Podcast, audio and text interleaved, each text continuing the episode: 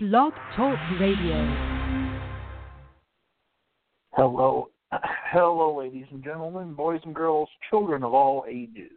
This is episode 22 of the show about the show.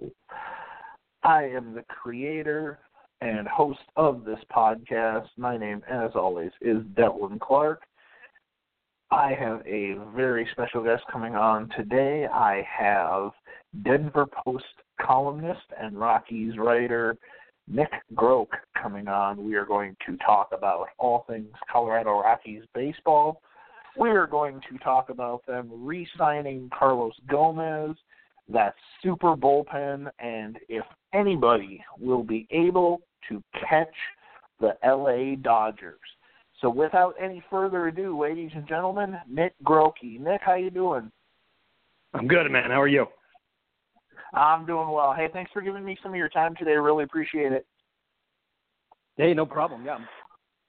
All right, let's jump right in. So the Rockies are eight and ten coming into today's play in spring training. What's what's kind of the buzz around the team as to the projection with how they're going to do this year? Uh, well, I mean, it's tough to say because they're in the they're in the best division probably in baseball. Um, but on paper, at least, it's essentially the same team as last year, but slightly improved. Uh, their bullpen is probably better than it was last year, and bullpen was a strength of theirs last year. Um, as far as the lineup and the rotation, the rotation, first of all, though, is is essentially the same minus Tyler Chatwood, who went to the Cubs.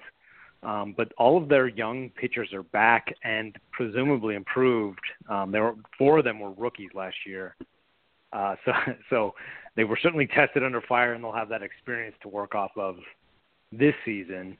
Uh, the lineup is really the, the question. Uh, they don't hit a lot of home runs. That was an issue last year. Uh, it's one reason they brought back Carlos Gonzalez um, over the weekend, uh, signing him to a one-year deal. Uh, the really the questions are the questions are offensively. They led the league in runs last year, but that's a Coors Field product.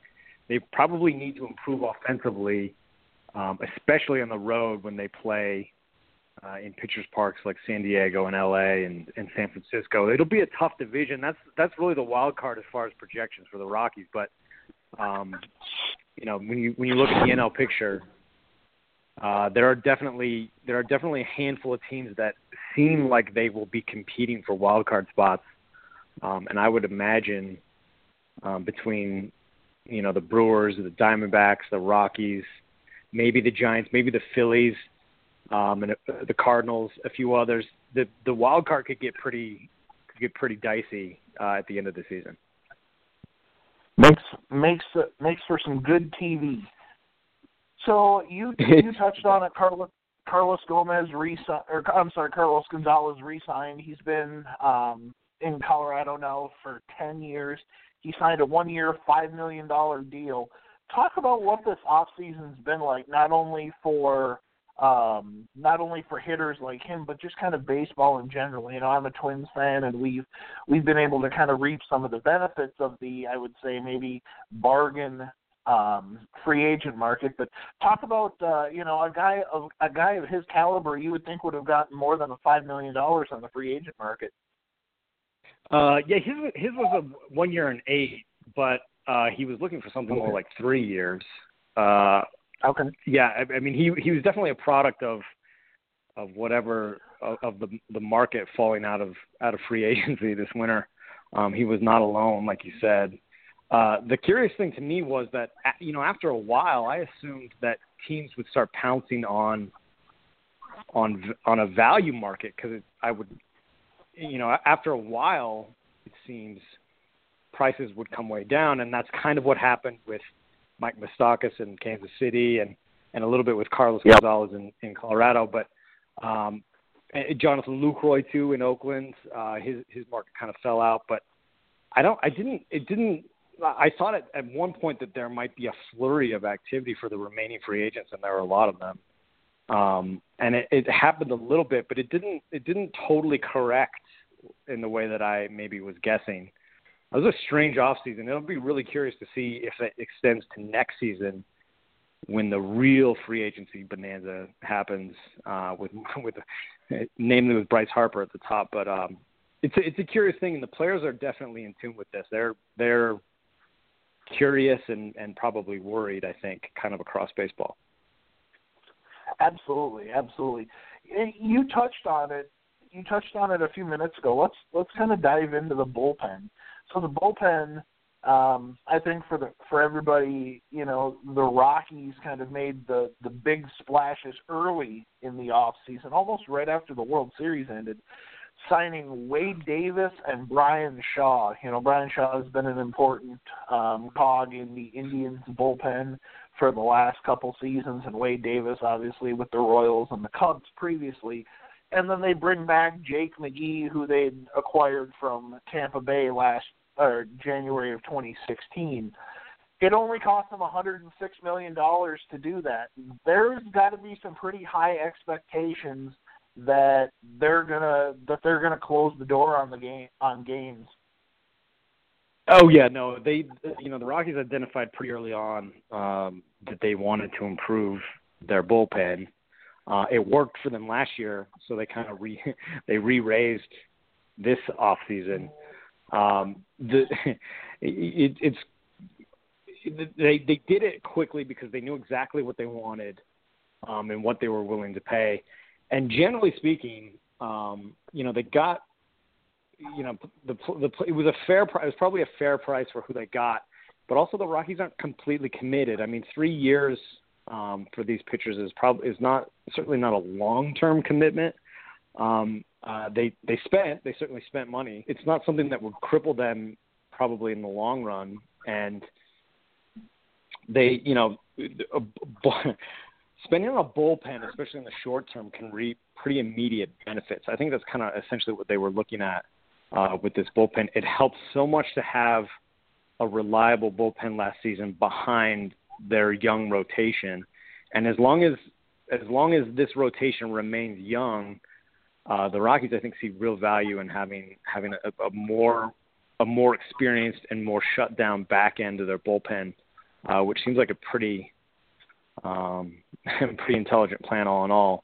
Uh, even at Coors Field, where games can get nutty and you have to you know you have to get into you have to sacrifice one game for the sake of a long homestand because you know you're going to have to burn your bullpen, stuff like this. I mean, they they deal with unique issues and the better their bullpen can be, it gives them a lot more versatility and leverage um, pitching at Coors Field. I think that's kind of what they were going for um, with their bullpen, and they can point to they can point to results from last season as being evidence of, of why that might work. Yeah, and you you talked about you talked about the guys in the bullpen last year. Um, specifically Jake McGee. You know, you, you mentioned the home and road splits, how the Rockies tend to not hit the ball very well on the road or pitch very well on the road. Jake McGee last year had a 4.73 ERA at Coors Field and a 2.64 mark on the road. So, but he decided to re-sign nonetheless. In a situation like that, what I mean, that's almost that's a two-run difference. What what's going on? Is it just altitude at Coors Field, or was it something else last year with the Rockies? Yeah, well, I mean, it's funny when you I mean you mentioned that his home number, uh, and you kind of allude to it being large. To me, that's a pretty that's a pretty good ERA for Coors Field, to be honest. Um, and the the problem though is not like pitching at Coors Field and then pitching on the road. It's it's the it's what happens when you go from one to the other. It, you know, you you know, pitchers are often they often find difficulty not just at Coors Field, but the the process of going from one to the other. They have to completely change their sights their rest and recovery um, routines are changed home to road. It takes longer to recover at altitude. There's less less oxygen in the blood. Um, but and then their pitches. I mean, some pitches work completely differently on the road at home. It's a total adjustment. So it's not necessarily it's not necessarily pitching at altitude that causes the problem um, alone. It's it's the transfer from one to the other, and you'll see pretty often like you know, even even if there's a rest day in between a road trip and a homestand, or a homestand and a road trip, you'll often see pitchers who pitch the final game at a homestand at Coors Field not pitch the first game on the road to allow them to to throw and sort of uh, acclimate themselves even to sea level, um, just to just to sort of regain regain their sights on the on their pitches. Uh, it's it's a it's a it's an issue that can that probably will never not be um, something that pitchers have to deal with at Coors Field or pitching for the Rockies. Uh, but they're figuring it out. The I mean the thing is, the, you know, the you know, the a lot of times, you know, you'll hear the counter argument as well. Both teams have to pitch at Coors Field, and that's true. But uh, you know, if the Twins come to Denver for an interleague series, they only have to they only their pitchers only have to pitch three games there. The Rockies pitchers are pitching eight one games. Um, what they need to do, or what they've kind of tried to do, is find an advantage of familiarity. They have to deal with it more often. They have to deal with the negatives more often than visiting teams. True, but they also know how to deal with it better than visiting teams um, because they're they're more they're more familiar with with the changes. So I mean, I, they they have they have begun to sort of embrace this idea more than shy away from it. I think in, in recent seasons, which is encouraging for them. Absolutely. You look at you look at the Rockies opening day uh, roster. The on SB Nation, the the Rockies community uh, Purple Row page projects the Rockies opening roster. They project their starting rotation to consist of Jon Gray, Tyler Anderson, Chad Bettis, German Marquez, and Kyle Freeland. That that seem to be about right based on what you've heard? Uh, that does seem about right. Although I, I would maybe put the order uh, differently. Uh, the five of them is what is what I would guess. That would that would be my guess at the moment. Um, Gray is definitely their number one. Tyler Anderson was going to pitch if they'd won the wild card last year and and didn't need to use him in the wild card game. He was going to pitch game one of the NLDS against the Dodgers, so he'll he is he is likely their number two. I think going into this season. Um, I think German Marquez is is their number three. He's he was a rookie last season. He was very good. He was one of the he was the only rookie who essentially lasted through the end of last season. Um, sure. And then Bettis and Freeland at the back. Bettis Bettis being pretty important um, because he, even even though he's uh, you know still 28, 29 years old, uh, he is the, by far the veteran member of their staff. Uh, he, his presence, I think, in the rotation court of numbers um, statistically, uh, his his presence is very important. So, yeah, yeah, and and then Kyle Freeland has been pretty good in spring. He's not walking anybody, which they most certainly like um, among Rockies coaches. So yeah, what you know, basically Gray, Anderson, Marquez, Bettis, Freeland, I think is probably is probably the the rotation going into the season if I had to guess right now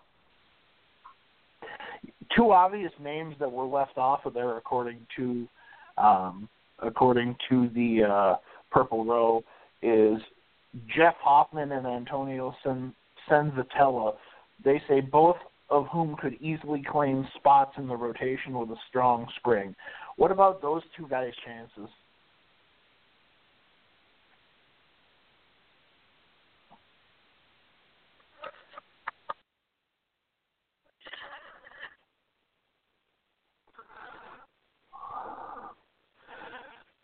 You know, it looks like we are having some technical difficulties. It looks like Nick uh, may have lost connection as to where he was at. Uh, we'll try to get him back on the air here, but he uh, it looks like he did he did um, the call did drop. So, but um, we're going to continue on with this anyway. So it looks like the two obvious names left off were Jeff Hoffman and Antonio Senzatela. They have the eight relief pitchers that Purple Row projects. Obviously, Wade Davis, Jake McGee, Bryan Shaw. Those are kind of givens. And then you also have Adam Ottavino, Mike Dunn, Chris Rusin, Scott Oberg, and Carlos Estevez. Um, they're saying that uh, Rusin, Dunn, and Ottavino, along with Davis, McGee, and Shaw, are pretty much – pretty much uh, penciled in unless something crazy happens. Oberg appeared to have have earned Bud Black's trust over last season and should be a lock for the seventh spot.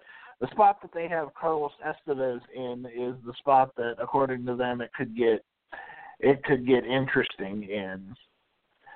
They also have um, Zac Rosscup, who doesn't have any options, which might seem to give him a leg up. But he was a lefty specialist in the bullpen, and they have three other lefties in that bullpen. So that might hurt his chances. And given Estevez is the best reliever, so they're projecting that he gets the final spot. You know, I thought it was interesting when Nick was saying about how they need to hit home runs. You look at this team and they have Blackmon and Mayhew and Story and and Gonzalez and all these you know, they have power hitters and it's it, it's kind of surprising as to how few home runs that they actually hit last year. I didn't I didn't think that that he was going to come on and say that say that you know the Rocky one of the Rockies' issues was needing to hit home runs.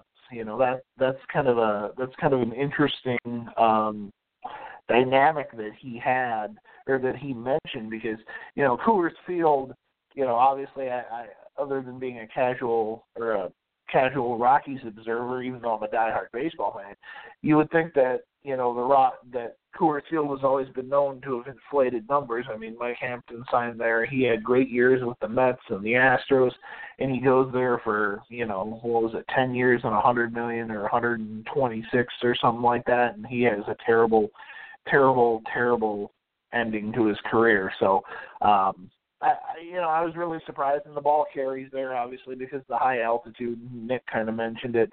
You know, the the Rockies players have to adjust to that, and their pitchers and things like that. So, I, I thought that was really really interesting when he mentioned about when he talked about that.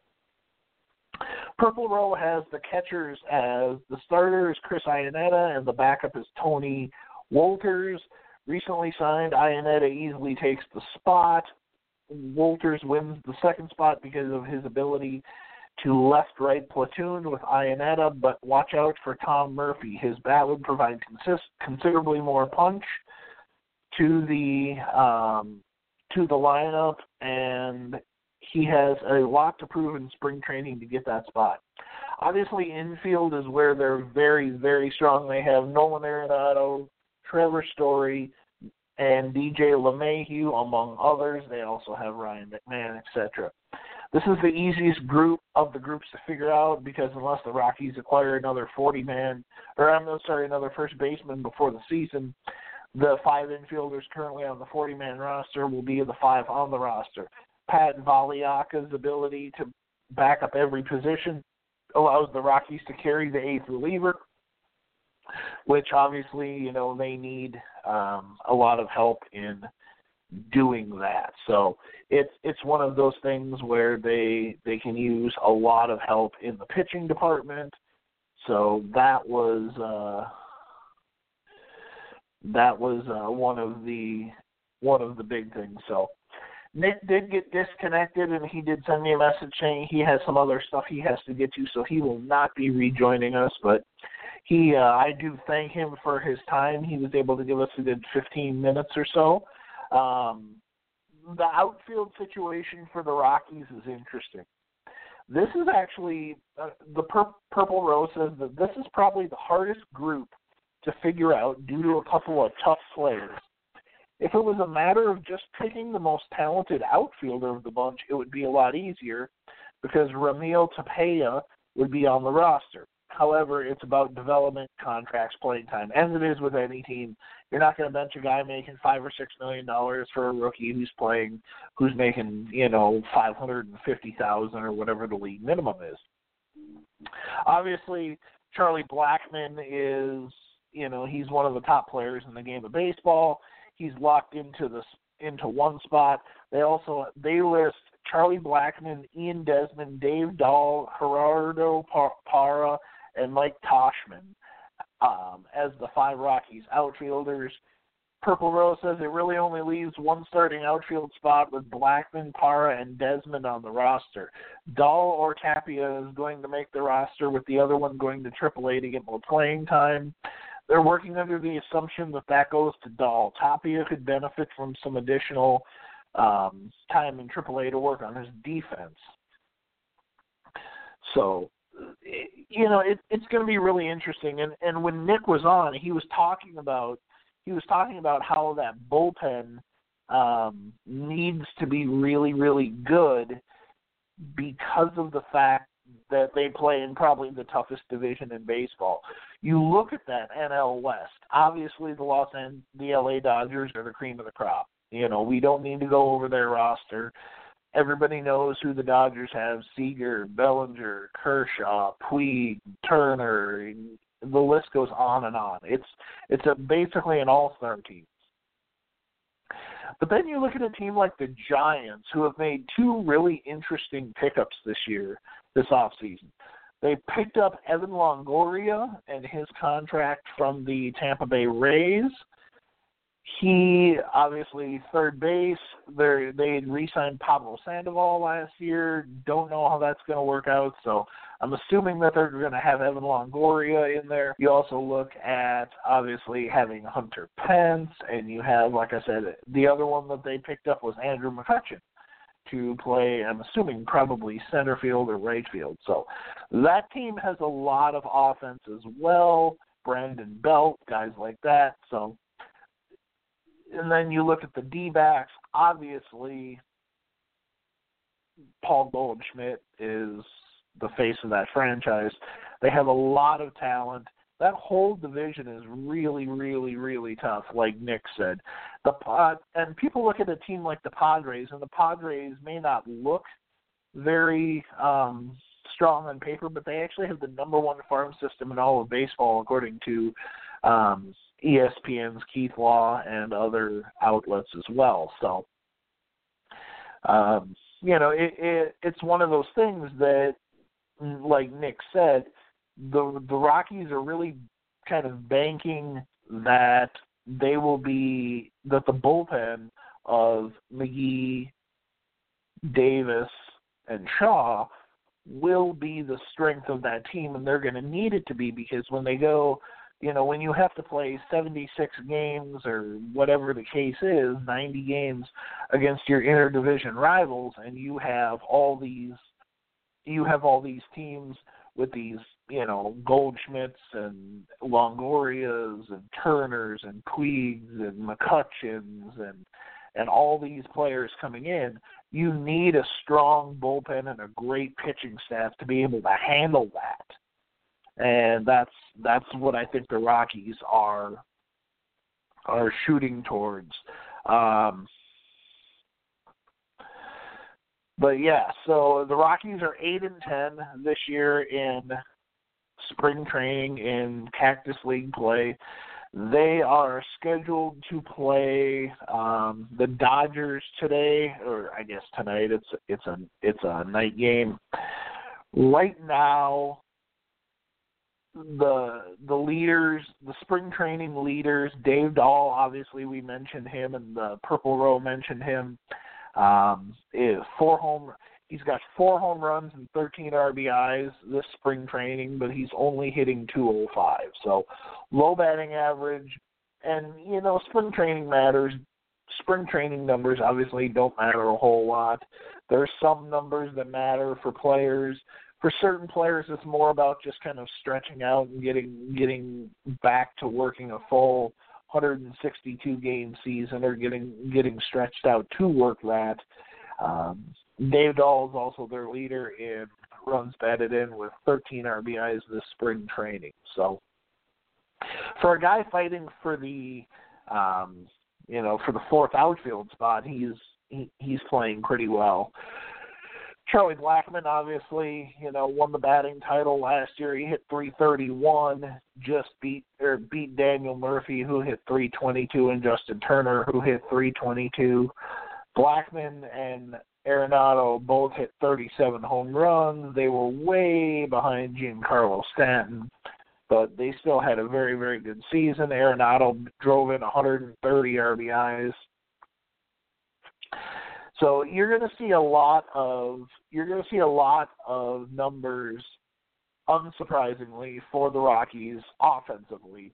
And I think what Nick was was getting at was that ownership and management have have been trying to they made the commitment to basically um you know, reconstruct the bullpen and reconstruct the pitching staff. He talked about obviously Jon Gray's their number one, and they they need contributions from all four of those, or I'm sorry, all five of those guys. So it's it's one of those things that you know you just you you play in that division, and you you have to hope that you know in that division you win you know a third to half your games. If you can win half your games versus those those teams in your division, you're doing pretty well.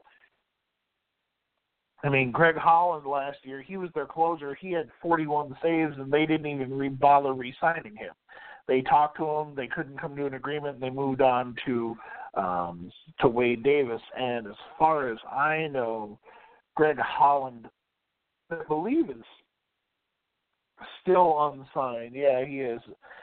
Um, Scott Boras is his agent. He says the closer is finding his clients new contracts. Boras says Boras tells Jon Morosi of MLB Network, "quote We're closer to deals than we were two weeks ago. Some of these things are only a phone call away."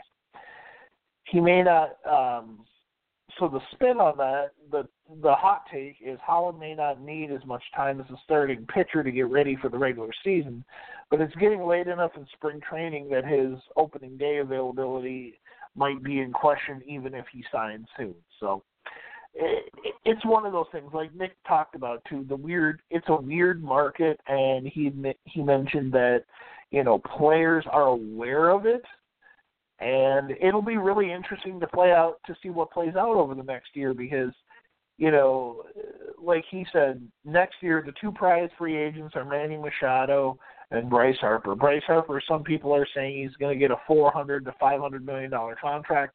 That remains to be seen. We'll see if it can beat Aaron's um con- all-time single or single contract or Giancarlo Stanton's contract. But it, it, it's going to be interesting. Um, you know, you you have to look at you look at the Rockies and like Nick said, they're a team that you know if if things fall their way correctly, it's very possible that they could compete for a wild card spot. He mentioned a whole bunch of other teams that could as well. The one that, the one team that he threw in there that I thought was interesting was the Cardinals. You know, the Cardinals have been consistently good, and a lot of that goes to Mike Matheny in the front office. You know that that organization has just been really, really good, and they've they've turned out young players. And they have Alex Reyes and Luke Weaver and a lot of talent on that team. So for him to to hear him say that they might be a wild card contender is very interesting. I mean, they they play in probably one of the easier divisions. They really only have one team above them, and that's the Cubs. So it'll be it'll be interesting to see what happens. All right, I am going to wrap up this episode. I do apologize again. Nick did get cut off, and he had he got uh, called into um, a, a few other phone calls that he had to take. So he was not able to come back and rejoin us. But we did get 15, 15 minutes with Denver Post columnist Nick Groke, and we will see if we can maybe have him back on sometime after the season starts. Stay tuned. Got lots. Got got a couple more episodes today, including another edition of Collector's Corner, where I'm going to talk with the host of the podcast. Let me get that potograph, as well as New York Times best-selling author and author of over 20 books on baseball, the Yankees, King Kelly, Thurman Munson, and many others. Nick uh, we are going to talk with the best-selling author Marty Appel. He is going to talk about his book that just came out Uh, regarding Casey Stengel. It just won the Casey Award. It's in, it's available in paperback next week. So we're going to talk about all that and more. Marty's going to give me an hour of his time tonight. It's going to be a fun conversation, so make sure you guys stick around for that. As always, this episode and every episode is dedicated to the memory of my dad. If you have the chance to donate to disabled veterans or any veterans organization, I ask that you please do so. Let's make sure that as we go through each day, we're living our lives positively, we're doing things to help others, to make others' lives easier. We're spreading love, joy, compassion, and laugh because, after all, we all love baseball, but we could all stand to be a lot more kinder. Ladies and gentlemen, kindness is where it's at. Thank you very much for joining me on this episode of the show about the show.